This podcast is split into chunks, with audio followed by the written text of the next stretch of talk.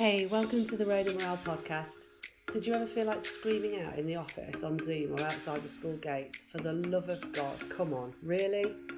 And if this is you and you're looking for an honest, fun, and frank podcast on life and business, then sit back and listen to me, Rhona Morrell. I'll be bringing great people on the show to talk, share, and debate their life experiences and business challenges, keeping the show unpolished, but in a fun and unique British style with sarcasm, tenacity, or maybe a few swear words or tears. This podcast keeps it real, honest, raw, and removes the bullshit in the only way I know how, through authenticity and getting shit done. Think of it less like the Housewives of New York or Towie with the lipo and drama, and more like the house and lives of the real world. I hope you'll take something away to be better informed laugh, smile, or maybe even finally getting the confidence to shout, come on, really. So enjoy.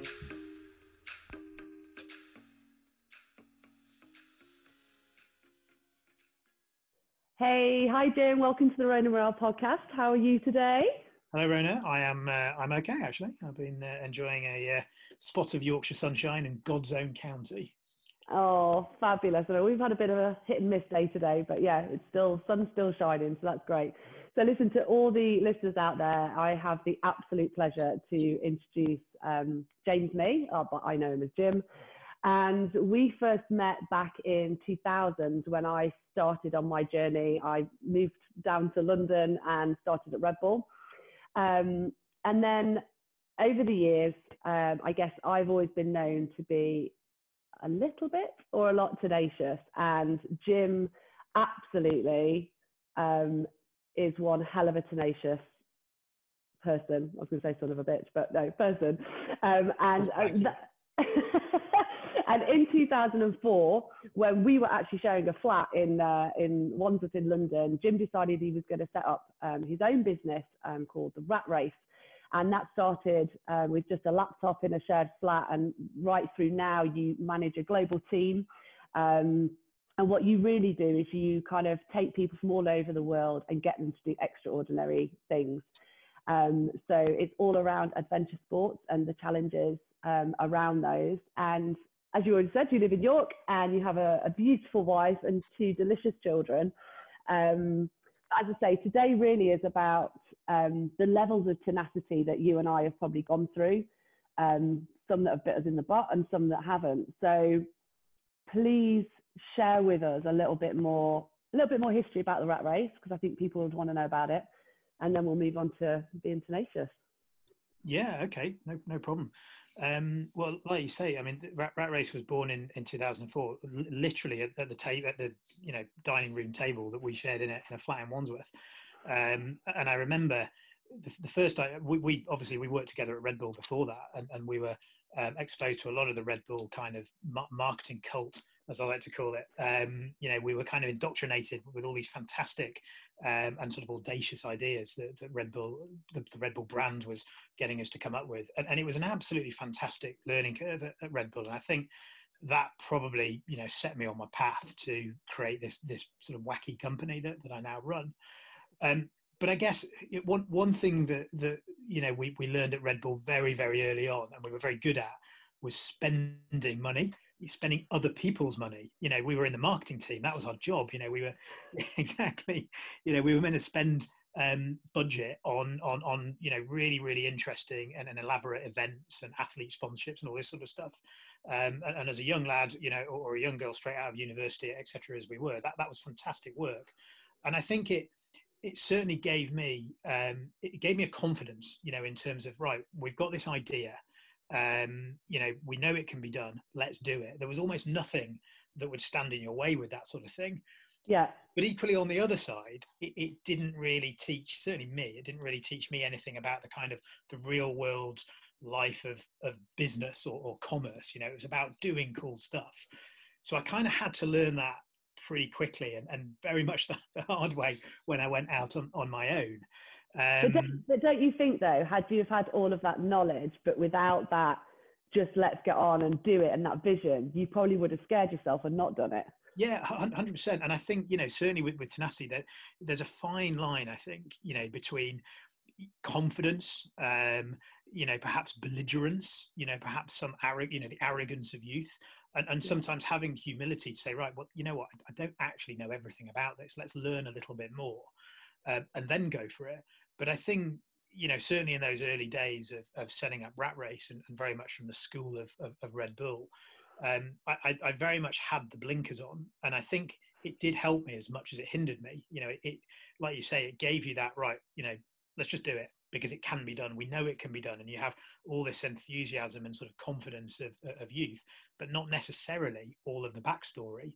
And it is very much a blend because you know if you study for too long, if you go down, you know, very very um, sort of long term corporate channels, etc. You know, very structured education. Sometimes you maybe lose that as well. So yeah. I think you know, kind of as as as I've got on in life and got older, not necessarily wiser, you sort of come to you know come to think of that blend and say well hang on a minute you know is it time to stop and think and pause and think about something a bit more or is it really time just to go for it um, and that's i mean that's judgment isn't it you know and you're never yeah. necessarily going to get it all right um, but having a healthy dose of sort of can do tenacity trying hard maybe being a bit stubborn from time to time has definitely pulled me through you know some, yeah. um, some interesting times so obviously the business has been going for sixty years, so hugely successful. And um, can you think of some examples where let's park 2020? Let's not talk about it right now. I definitely um, needed a lot of tenacity to get through this one. But um, in the in the past, where where you've really dialed up that either stubbornness or tenacity, and it's kind of maybe an example where it's worked really well, and an example where it might have backfired. Yeah, I mean, I, I think you know a, a, lot. A lot of what I do, um, there's my story and, and how I've kind of you know managed the business and grown it and whatnot. But but what I see every day in a normal year, granted not this year, um, is is people um, you know struggling with these challenges that we're actually setting them. I mean, my, my business Rat Race, you know, we put on these adventure challenges all over the world. Um, and it started with an initial event in Edinburgh. Um, you know, there were people running, biking, kayaking, navigating all over the city. Um, it was a very sort of imaginative, innovative format. We kind of took all these adventure sports, you know, out of the wilderness, out of their traditional places, and put them on the streets of the city. Um, and there was TV and there was sponsors. It was all it was all very cool, but it was very niche. Um, and, and, as this business has grown over time, over the last 16 years, you know, the, what I do has actually become more mainstream as well. You know, right. yeah. people doing 5k runs, transitioning to half marathons, transitioning to marathons, sportive riding on bikes, etc. And we've managed to kind of harness that growth in adventure sports to the point where now we have, you know, I do call it kind of, you know, ordinary folk, regular folk, you know, like us, doing extraordinary things in places like Outer Mongolia and Panama and Namibia and all these sort of places. And that's where we take people and and the tenacity that I see from these guys, you know, on a daily basis at these things is is pretty humbling. Yeah. Um, I, I, guess to boil it down to some examples from from my own sort of um, my, my own stable, that there was there's there's this one particular event I'm, I'm very very proud that, that we've that we've sort of brought to the market. We haven't actually run it yet because of COVID. We're meant to run it for the first time this year, um, but it takes place in in Panama and it's it's called the Panama Coast to Coast. Um, no surprises for guessing what it does. It goes from one side of Panama to the hmm. other, coast to coast, and it's a it's a crossing on foot and, and by what's called a pack raft. It's a little miniature raft that you raft down a river. Um, right. you go from one side of Panama to the other. Um, very, very, very, very hard event. Uh, very difficult through the jungle. Um, lots at stake. You know, lots of objective danger, snakes, all sorts of stuff. Um, and to put that event together from an initial concept to you know actually putting it on the ground for a number of people to go and do this um, clearly i'm very proud of that but but in, in terms of the sort of the, the, the tenacity i you know I, I, I, I, had to go to panama um, i didn't speak a lot of spanish um, so i taught myself some spanish you know dos cervezas per favor was pretty much about my limit um, and, and, i knocked on the door I, I used my kind of soft event skills that, that I've you know earned over the years, and knocked on, just you know literally went and knocked on doors in Panama City, um, and navigated my way from you know quite a few no's. No, we can't help you with this. We can't. We're not quite sure what you want to do. Not quite sure what you're talking about. To find some guys that could help me. Um, and you know, from that initial sort of kernel of an idea, right? I've looked at this map. there's a you know there's the isthmus of the Americas here. I think we could go from one side of it to another, and I think Yeah. we could take ordinary people and do this. You know, I banged on enough doors where we got to the point where you know we went and, and we did what what we call a recce, a, a test pilot recce. We take a small group of people and we we try and go and do this on our own. So we went into the jungle with some guides, um, with some some we'd sent some um, I found some people that, that had some kind of local tribal contacts in this area, Yeah. um, and they went in first, and they spent a week kind of trying to put together this route through this very, very pristine, virgin uh, primary jungle terrain. Um, and there's no real routings through there. You know, pe- people sort of don't go into this area. Um, and they reported back saying, "Yeah, you know, we think we can do this." So, so off I went with a team of people, um, and, and we went in. Um, and the first time we went into this place, it, it, it, went pretty pear shaped. You know, we didn't, you know, we didn't succeed um, Right. in, in, our, you know, in our mission. And and often it takes, you know, several times to get to the point where you will succeed in this thing. And you know, in that particular one, I was very much out of my comfort zone. I didn't know a lot about the jungle, and clearly, I'd surrounded myself with people that, that did. Um, Yeah. But through this sort of, you know, having knocked on a few doors in Panama City, to, to literally being there with a backpack on in the jungle, you know, still thinking this can work, this can work. Well, it did work, and eventually, you know, we launched that event. You know, having done sort of two, maybe three years of R and D, um, Wow, having that's a lost in the jungle several times. You know, one of one of the guys that was on that original test pilot trip, you know, had some fairly fairly bad heat exhaustion when we were out there. Um, you know, there was some medical issues, etc. Um, and we launched it and we put it into the market and we sold it out.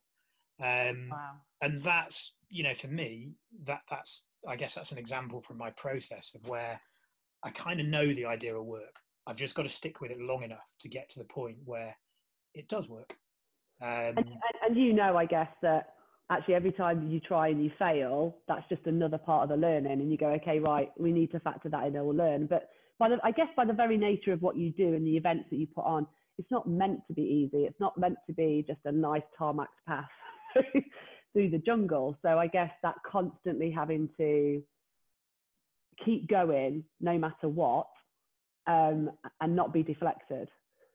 Yeah, absolutely. Um, you know, it, it, it isn't meant to be easy, and I, think you know that that cliche that you know experience is the name we give to our mistakes is cliches are kind of there for a reason. You know, they, they sort of make sense, and and that one definitely does. And and I think you know if, if you can harness the positives in the negatives in, in in your life, you know whether that's business or whatever, and and sort of you know kind of have have the confidence to say right that didn't really go as well as I wanted that time, but I can learn from that and I can then adapt that and do something a little bit different next time. It doesn't mean the whole idea has to fail. It means No. you adapt, you change, and you continue. And Um, have you, you, you mentioned earlier about there's kind of two sides of tenacity for you. It's, it's you and your DNA, but it's also about the people that go on these trips and challenges with you. You mentioned about ordinary people. Now, I'm embarrassed to admit I've got you on my podcast and I've never, never done one of your challenges. Maybe because I'm shit scared of doing one, but I guess how much of the tenacity of the people keeps you going and, and creating something harder and more challenging and demanding? What, what influence do your clients have on you? Yeah, I mean that that's really you know what why I do it. I mean, you know, we're the guys that work at Rat Race, myself included. You know, we're not like you know superhuman ex special forces soldiers, you know, ex Olympians, anything like that. We're regular regular Joes, you know, reg, regular punters. And I think the lowest common denominator for me is, you know, if we can go out there and achieve these challenges, then so can a very broad cross section of, of people. Um, there was one. Saying I could. I, I'm, I'm, abs- I'm, I'm not saying you could. I'm saying you will, Rhona. You, you, you're coming. You've laid it We down. should, we should make that a deal, actually. We should say, right, 2021, I have to do one of your challenges. All you've got to choose now is jungle, desert, or polar. Which one's it going to be? Oh my God, desert. No, no. Uh, oh, see, polar, I go polar or jungle. Yeah. See, a, a lot of people say desert because they sort of, oh, it's, it'd be hot, it'd be nice and hot. You know, I can have a cocktail afterwards. But they're all, yeah, they're all pretty. No, I, well, I got married in the desert. Um, did you? as some of my listeners will know, yeah, I, I travelled out to the Sahara Desert um, and, and got married there. Um, and my husband got so drunk that night that um, I was the only one waking up early to watch the sunrise. But And he's displayed tenacity ever since. yeah, cheeky sod. But yeah, no, I, I let, let's do it. yeah, I mean, it, it, re- it really is. It, really is a test of, of ordinary people. And and I remember this this this one time I, I was going out to Mongolia. We have an, an event out there called the Mongol 100. in fact, it, it, was meant to be this year. It was meant to, you know, every year Sport Relief do a challenge. Yeah. Uh, this year it was meant to be. We were organising it for Sport Relief. It was meant to be based on our Mongol 100 challenge, and of course coronavirus, you know, stopped play, and we actually switched it, and we, we did take them to the desert. Actually, we, we took some celebrities to, to the Namibian desert. Is that now? And, that's when I saw you on TV. No, I saw that, right. didn't I? You did see yeah. that. Yeah, yeah. Okay, so I, I, was kind of wrapped up and, and, and fairly well disguised in, in, a in a you know crocodile Dundee hat, I think. But um, yeah, that was me on on TV. Um, but yeah, this um, this Mongol 100 event. I mean, it, it's pretty serious stuff. You know, it's it's a hundred mile journey over a frozen lake in the middle of of you know outer Mongolia. Um, it gets down to minus 47. It really, really is cold.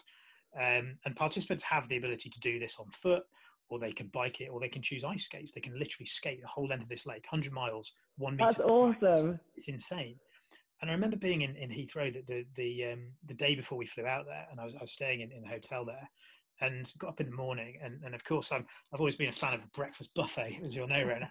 And I was filling up on, on bacon and whatnot, and um, and I, noticed this guy, and he had, you know, it was it's a bit of a giveaway when you get to these places because everyone's got these massive jackets on, and you know, just really ridiculous clothes. Yeah, um, looked like the Michelin Man, and, and he was standing in the buffet queue, and, and I could tell he was he was visibly distressed. He was really, really, you know, frankly, you know, shitting himself. Yeah, um, and I, I kind of clocked him, and I thought, you're going to Mongolia, you know, clearly the time of day, you know, the flights that were boarding, etc. And I went up to him and I said, um, I said, are you, are you going to Mongolia for Mongol 100? And, he, and I didn't reveal, you know, that I was one of the organisers or whatever. He said, yeah. I said, yeah, I am. Are you going too? I said, yeah. And he says, I, have I've got to tell you, I've, you know, I've, I've had sleepless nights for months about this. I'm, I'm really nervous. I, you know, I, I almost got in the car and went home. You know, I, you know, I, I don't know what I'm doing. I don't know what I'm thinking. Um, and, and this chap, he was probably in, in his early fifties, and um, and he was, you know, he was despairing of this. I said, look, don't, you know, don't worry, stick with it. You know, get on the plane you, will be absolutely grand. And the journey I saw that man go through, you know, from that point at the, at the breakfast buffet in the yeah. Express at Heathrow to, you know, completing this 100 miles across this frozen lake in Outer Mongolia, his whole beard caked in ice. It was absolutely astonishing. It was incredible. Yeah. He's gone on to do loads more of these challenges, and, and the sort of the, you know, the journey within himself is is humbling to see that. It really is and that's what I guess sometimes you don't you think of a holiday company or you know you're doing these challenges. I think that really what you mentioned it earlier it like it really is anyone can do it and i'm not saying like i feel like if i tried something like that and i failed halfway through or something happened medically or whatever i would still take a massive buzz from it because i got off my arse i'd booked it i trained for it I'd, and i'd given it my absolute all so it must be amazing like you say, to see that person. And then at what point actually did, did, did he clock that you were an organizer or did you meet him at the end? Was there any sort of. Well, I, I, I, I, I mean, I, am probably told him, you know, later on in that conversation, but I, I didn't say, you know, I'm, I'm the guy in charge, etc. He, he, probably only realised that when I stood up, you know, at the sort of the, the announcement when, when we got there. Um, but often what I, you know when i'm doing my own events you know i, I like to do my own stunt training um, really? yeah when, I, when i'm sort of taking part in these things you know sometimes i will you know just you know kind of hike alongside somebody or, or, or ride alongside them or whatever and I, I'll just start chatting to them and i won't say who i am and you know that i work mm. for rat race or the company or whatever. I'll just chat to them about their experience and what they're doing and you know you get a lot out of people that way you know they're just talking to you as another person in the event yeah. Um, and you know, people tend to open up a lot when they're doing these things. There's a kind of a shared solidarity of the trail, if you like. Yeah. Uh, and when you put yourself in these really out there locations, you know, people they open up about really profound stuff. You know, um, their own mental health issues, their own physical issues, their own family issues, and it, it's a real, it's a real leveler. Um, yeah. Whilst the challenge is physical, um, it, it's also clearly very, very mental, and I think that it breaks the barriers down between folk um, and they just end up really kind of you know mucking in together and, helping each other out and i think when you're when I, I could assume maybe i am going to find out one day but i could assume that you've put a lot of trust into that journey and you know it's going to be hard so you're more open to that rawness. And actually, I'm in the middle of a jungle in Panama, chatting to this random. I, am never going to see him again. So you just pour your heart out, I guess. And yeah. I think for you as a business owner as well, you're going to get so much raw data and emotion and feedback that helps you then, I guess, develop other trips or, you know, know which ones have, have really working for you. How many, how many different trips do you do? Um, well, next year, because of the compression of the calendar, obviously we've had to knock everything from this year into touch. Basically, we've got 45 um, trips and, and events. Wow. In a normal year, it's somewhere between 20 and 30. Um, ne- next year it's 45. So I'm certainly going to get to know that breakfast buffet at Heathrow Airport pretty well. And you uh, won't, but you wouldn't normally do all of them, would you, or would no, you? No, not, not personally. No. I mean, I, I will either be working on those events, perhaps as what we call race director in, in charge of the thing, um, or I'd perhaps be taking part, you know, in some of our recce events, and, and some of them, yeah, I mean, some of them I, I will sit out, you know, I, I, you know, personally, physically can't can't be away from the family for that length of time. Um, no. But yeah, I'm, I'm at I'm at most of them, um, and whether it's you know sort of there on point, you know, firing the starting gun as it were, or, or somewhere behind the scenes, you know, unblocking a portaloo, I'm still you know yeah still at the events doing yeah. something practical because you, so, you get something out of it every time. Yeah, how did you how did you kind of get involved in UNICEF? Did they um, I, I work with a few people actually in UNICEF, but, but. Uh, yeah. So yeah. yeah. sorry. So did they did they approach you, or were you? Yeah, they, they, approached us. So they'd seen this this event that we've been discussing there, the Mongol 100. Um, they'd seen one of our videos on, online. Um, you know, it's pretty photogenic stuff, and um, I, I, think they, they they were looking for something to up the ante on, on the kind of the annual sport relief comic relief challenge that, that they do. Um, and you know it was a TV production company that got in touch with me uh, who, who, made the program on, on behalf of the BBC, and um, they called me up and, and said, look, you know, we we can see this event that you're doing. You know, could you format it for you know a, a small group of celebrities? And I said, yeah, absolutely. You know, no problem. Feel like that? No, no, can't right. It's not my gig. Move on. um, and and you know, it was yeah, it was a very very interesting process that one because we were dealing with the sort of the you know the sort of the, the, phys- the, physiology of the event itself but equally there was all these other layers um, you know there's the tv output there's the fundraising output you know sport, yeah. relief comic relief it's a huge, huge. fundraising operation um, and clearly the sort of the, the entourage and, and the, the back end that goes with that is quite significant. So the event wasn't necessarily about just about you know the seven celebs that came out to do it. It was about you know the guy that was there from the one show getting his satellite just right you know to beam it back to six million people. Um, it was making sure that the fundraising messages were okay and the satellite yeah. phones working so that they could get the you know the tweets out and whatnot. Um, and that you know so louise minchin could beam you know live back to, to bbc breakfast. And there was a hell of a lot going on um, yeah.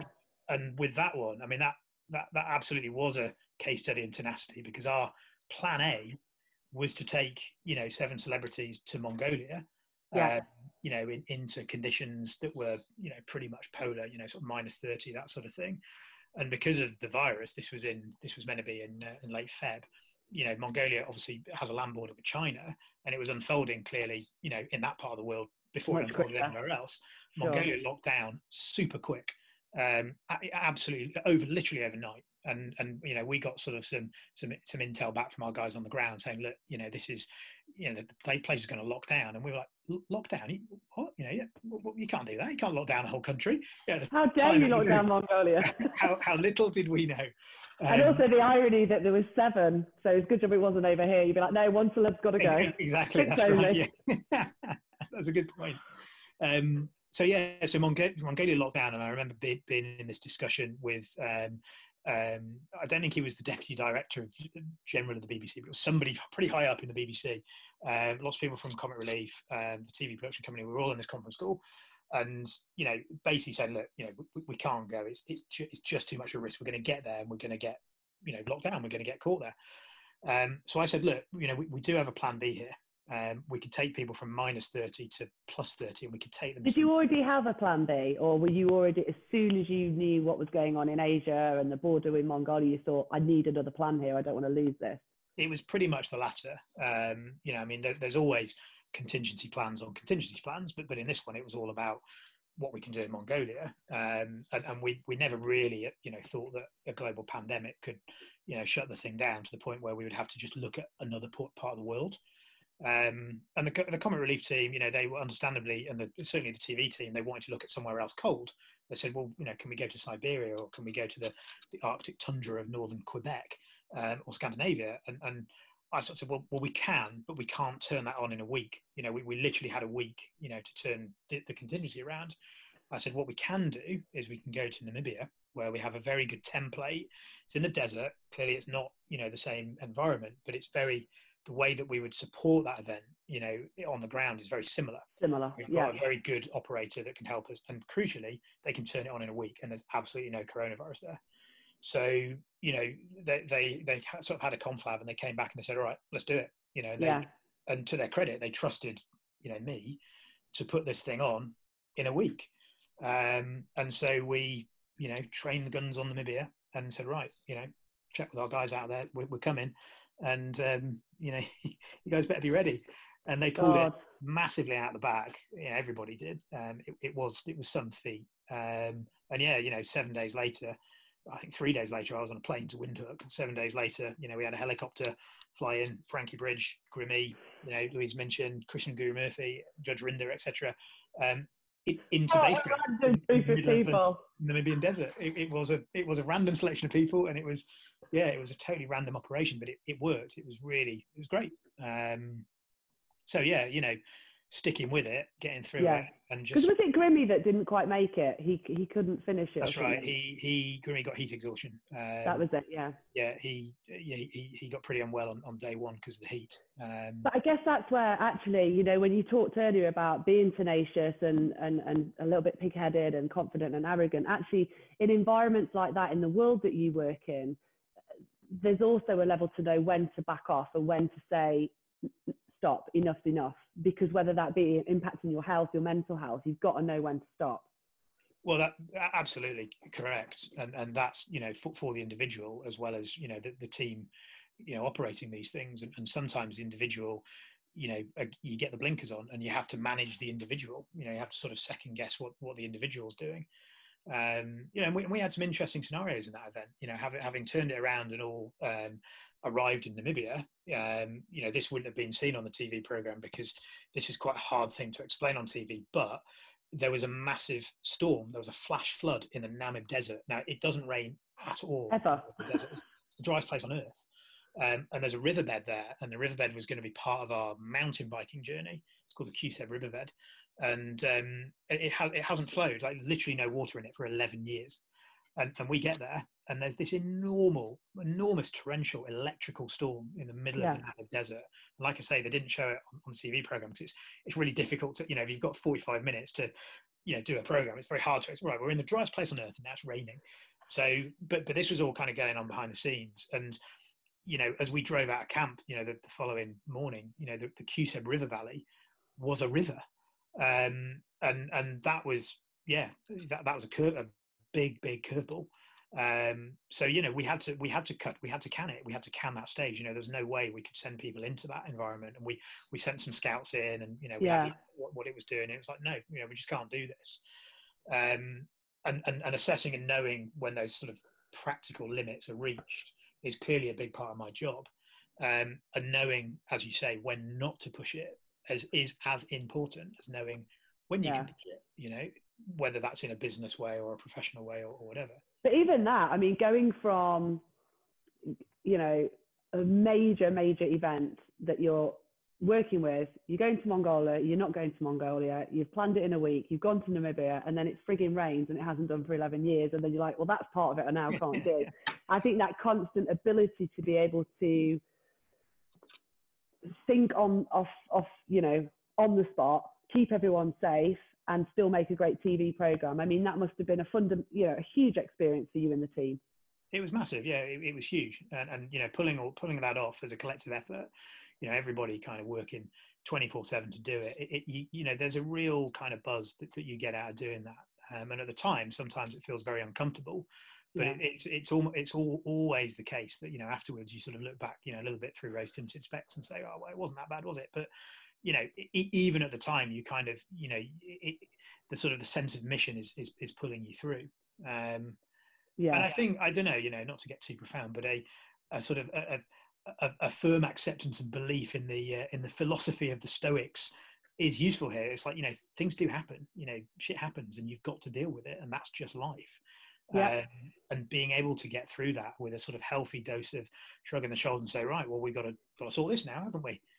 That's just part of it, you know. Um, and and you know what I've I've always been a, a, massive you know believer of that and probably hence why we've always got on and I think it is that I, I've just realized that one of the biggest lessons I took from the early days of Red Bull is that whilst everything was wonderful and rosy and you know you're spending all this money and blah blah, blah when things start to get tough that's when you really learn how to become a better person an employer a wife a husband whatever it might be. And so you get like you say at the time you're like oh, I can't deal with this that I'm not sure it's rose tinted glasses when you look back. It's more of a, a, confidence that you've you've been through that journey and you've learned. Yeah.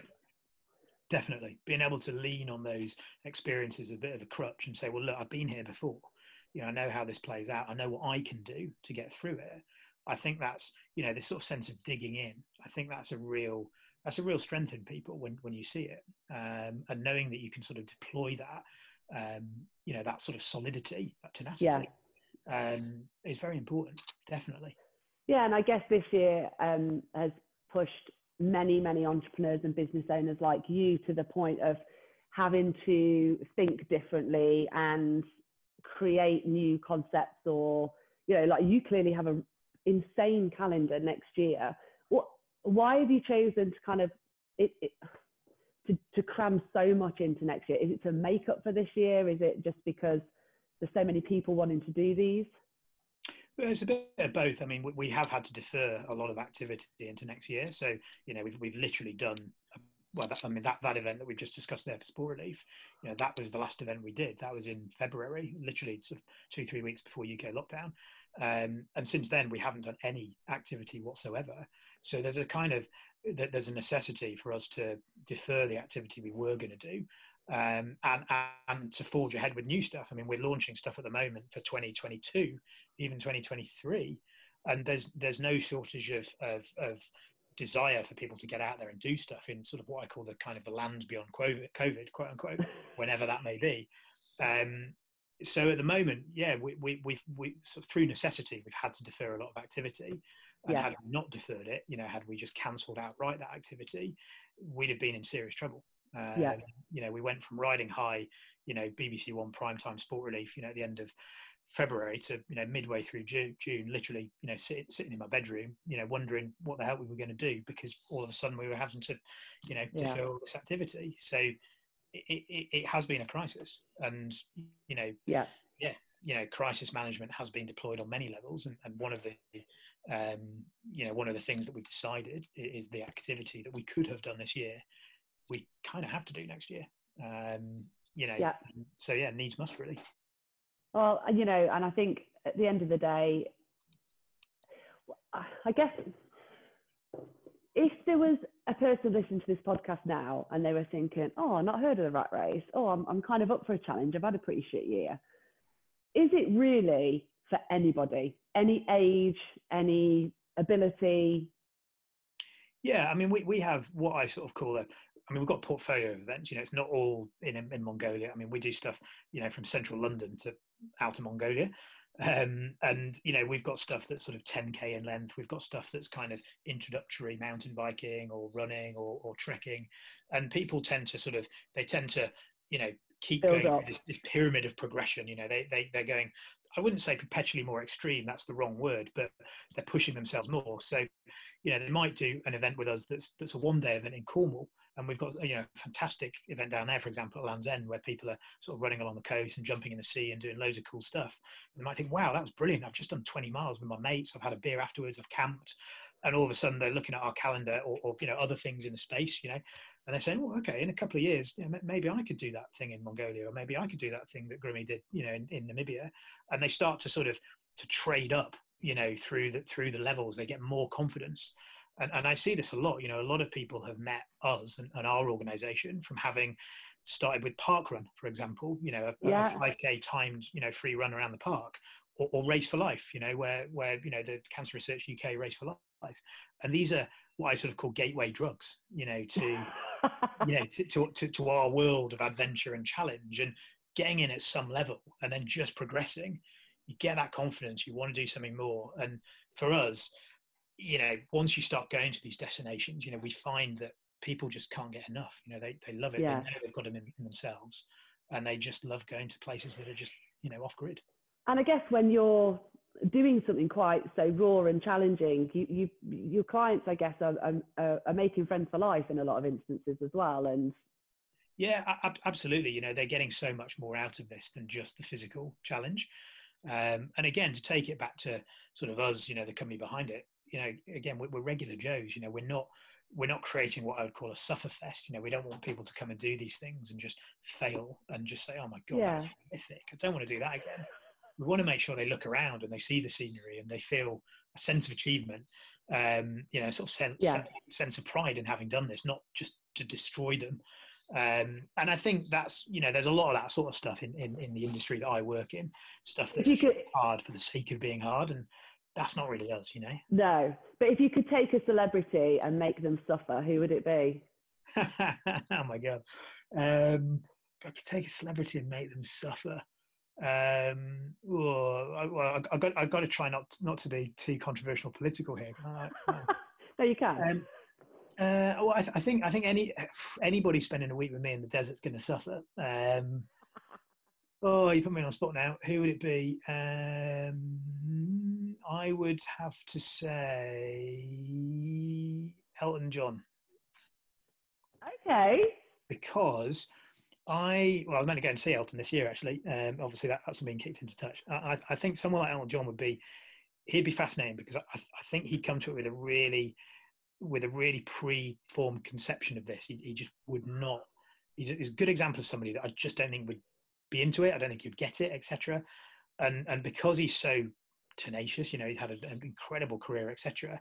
He might just be the sort of person that flips the switch and say, you know what, I am going to throw myself all in on this. Yeah. he's been a mega performer, etc., etc. As soon as he, a, a little bit like when when Eddie Izzard, I don't know if you can remember, Eddie Izzard did like fifty, I think it was I- he did- 50 marathons on the trot, and you're like, how's that guy done that? That's inhumane. Like I honestly don't know how the, the human body can do that. But then you realise you you can. You can exactly, and and and you sort of think, well, if Eddie Izzard can, I can, and that's what I'm saying with Elton. I think like you know, if, if Elton laid it down and, and we were there to witness it, um, I think it would be, I think it'd be pretty strong. Okay, so if anybody knows Elton John or he has to be listening, Jim has set down the challenge. And I guess I guess another area that must have been frustrating when you do something like sport relief in February and you get you know huge awareness. I know it was all about sport relief, but people are going to want to know oh, this trip and they find out about you. You then got this opportunity of a huge growth in terms of demand and interest, and then we we shut down. Yeah. Did that happen? Yeah, I, I think in a normal year it would have been a massive boost for us. But you know, like you say, literally the week we got back on the Monday, it was like, oh my god, you know, it's here in the UK now. Well, it was here already, but you know, we, we, we're talking about every, you know, the, the whole discussion has moved to COVID. You know, um, you know, we've got to go dark. You know, we, we, we just got to, you know, Yeah. batten down the hatches, and, and all of a sudden that whole PR machine that we could have harnessed is just gone. It, it's just it, it's evaporated, um, you know, and the world's moved on. So I think, yeah, that, that's gutting. But equally, again, you've got to shrug your shoulders and say, well, it is what it is. You know, people have had, you know, m- much harder, you know, Yeah. kind of knocks in this thing than than that. You know, we've taken what could have been a real positive, and we've just not been able to harness it Yeah. commercially for the business. And there'll be a day when we can come back and we can do that. And you know, well, I mean, I, I was with a doctor the other day. I was I was doing a, a medical, and and he saw the logo on my jacket, and he was like, he asked me about it, and I said, yeah, we did, you know, we do these things. You know, we did something recently in Namibia. He was like, oh yeah, I saw something in Namibia. There was a load of celebrities in the desert. I said, yeah, that was us. Oh wow, yeah, cool, yeah, I saw that. So it will come back. You know, there, there'll be a time when we can join the Yeah. stuff, and, and we can rise again like a phoenix from the flames. Definitely, and Yeah. as part of that, you know, relaunching to, to next year, that content and everything there is still there. And I guess hopefully you had such a great connection with the guys out there. Hopefully they'll they'll come knocking again. And if I'm sure if nothing else, you'll be on the phone to them going, are we doing next year and what are we doing? um, that's certainly not the sort of thing that you would you would let go. But so if there was one trip out of your all of your stuff that you do, what one would you say I should try? Um, the one that I say that I, ooh, right. What are you into? Are you into running or biking? Do you, do you like kayaking? Have you ever done kayaking? I've done kayaking. When you ask, am I into running or biking? Let's rephrase answer, that. Can can you run? Not very well, no. But you've got two legs.